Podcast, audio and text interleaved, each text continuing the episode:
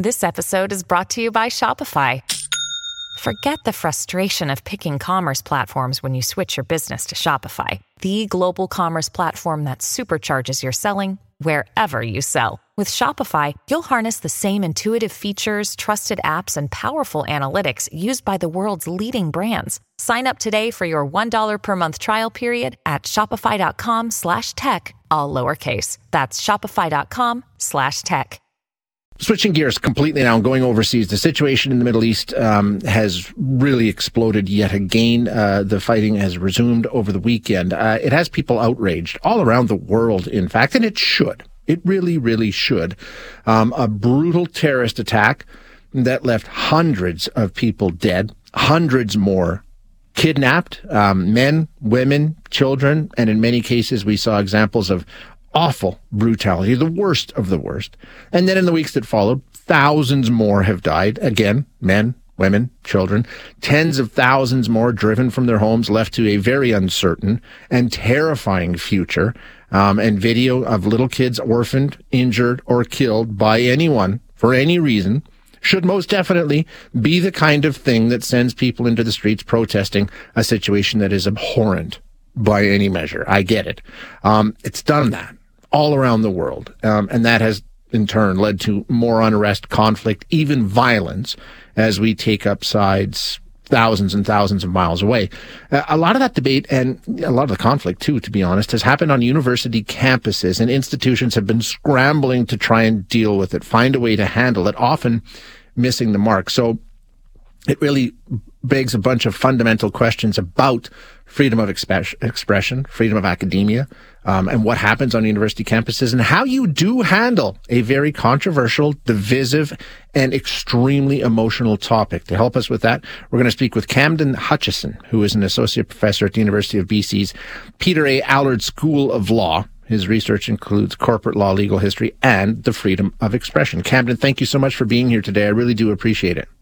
Oh, thanks for having me. You know, this whole situation has tested, I think, in a lot of ways, freedom of, you know, ideas, freedom of expression, um, you know, and not just uh, on university campuses, but a lot there as well. And, and it has people questioning, you know, should there be a line? Should there be a limit to that? So, and if so, where should it be drawn? And that's sort of the fundamental issue that we're all struggling with, right? Mm-hmm. Do you think at this point there has to be. It's, at some point, don't we need to draw a line? Don't we have to say there there has to be a limit? Um, I mean, I, I think that there are, you know, there's certainly limits on freedom of expression under Canadian law, and I think that there's, you know, limits to responsible expression uh, in an academic context. Uh, where you draw the line, uh, that's a difficult yeah exercise to engage in. I mean, you know, and different people are going to have different perspectives on where you draw the line. That's understandable. I mean, speaking for myself, uh, I would say that you you draw the line in a manner that is sort of maximally uh, conducive to freedom of yeah. expression. So I think in the university context in particular, you want to be especially careful that you're allowing maximum uh, liberty of expression, and that includes expression that may be highly offensive or shocking or outrageous uh, to lots of different people, to lots of different members of the university community.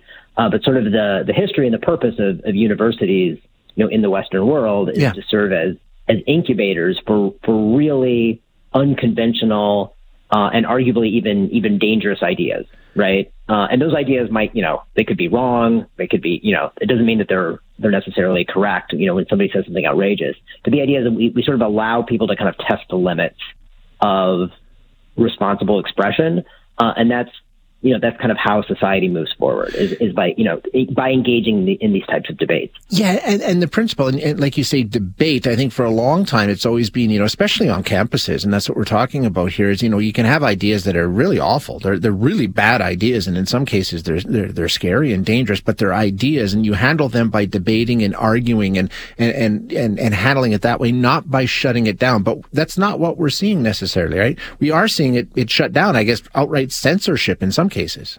Yeah, so you, you, you, sort of asked the question of, of where to draw the line, and in Canada, I mean, a few a few universities actually have drawn the line. So there's been there's been uh, examples over the last uh, month or so, you know, in, in the wake of the terrorist attacks of October 7th. There's been examples of um, you know faculty and particularly students engaging in you know pro-Palestine or anti-Israel expression uh, that has you know really kind of pushed the envelope. It's Yeah. been you know offensive. Um, it's arguably condoned violence. It's arguably had anti-Semitic overtones. Um, and universities have drawn the line in, in sort of you know publicly denouncing uh, expression by students, political expression by students, and in some cases threatening to discipline them. Um, so they, they have drawn the line. In my personal opinion, I, I think that they drew the line the wrong way. Mhm. Uh, I think that that expression should be allowed. Um, I think just because um, expression in support of Palestinian nationalism or any other cause is is shocking or offensive, um, I don't think that that means it should be censored. Uh, I think that expression should be allowed. And as as you said, I completely agree with you. I think that the correct response to expression that we find disagreeable or offensive or shocking is to confront it and to challenge it and to explain, you know, why it's why it's misguided or why it's wrongheaded or why it's based on incorrect facts or what have you. But it's not to punish the people who Yeah. are saying it. I think What- that's the wrong approach. I, I agree with you completely. And what's the natural consequences to that, Camden? If you start censoring people or censuring people, as we've seen on, on, on some campuses, naturally the debate stops, right? Which is not what we want. Yeah, yeah. I mean, debate is debate is stifled. Um, I mean, there's you know obviously people are gonna you know there's some people are gonna continue to engage in debate, but at least some people on the margin are just gonna you know play it safe and not express themselves. And I, I will say you know on the Israel Palestine issue in particular, um, you know it's obviously a very very sensitive issue. It's obviously in the news right now, uh, but I can tell you for a fact that there's you know lots of faculty in Canada who have you know views on the Israel Palestine debate who are you know not expressing themselves Definitely. because it's it's just too it's just too dangerous, right? I mean, there's kind of an organized campaign to identify you know people who are making you know I don't arguably offensive or politically incorrect statements about Israel Palestine, and you know publicly stigmatizing them, calling for them to be fired, calling for them to be punished.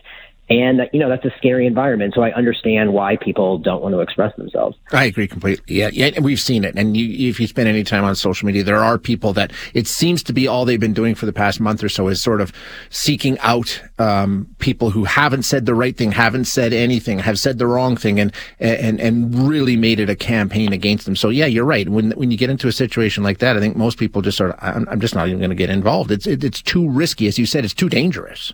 Right. And so like the label of, you know, like cancel culture, Yeah. it's a bit of a cliche, it's a bit corny. But, you know, with the the and you know, I, I just I just want to be very clear. Like I understand why, you know, people on all sides of the issue are Sure. really animated by this. Yeah. Like I understand why people have strong feelings. I understand why people are upset. Uh, but you do, you know, you have like very organized effort to cancel people for saying the wrong things. Totally. And I personally speaking for myself, I just believe that people should not be punished for their opinions, right? Like I think, you know, pe- we should talk about these things, right? If you somebody says something you don't like, you can confront them about it. You can you know, explain to them why you think they're wrong, you know, or you can just ignore it and That's live your life. Yeah. But I, I, I don't, I don't like this idea of institutionally punishing people for having the wrong ideas. Couldn't agree more, Camden. Thank you so much for your time. I really appreciate you being here.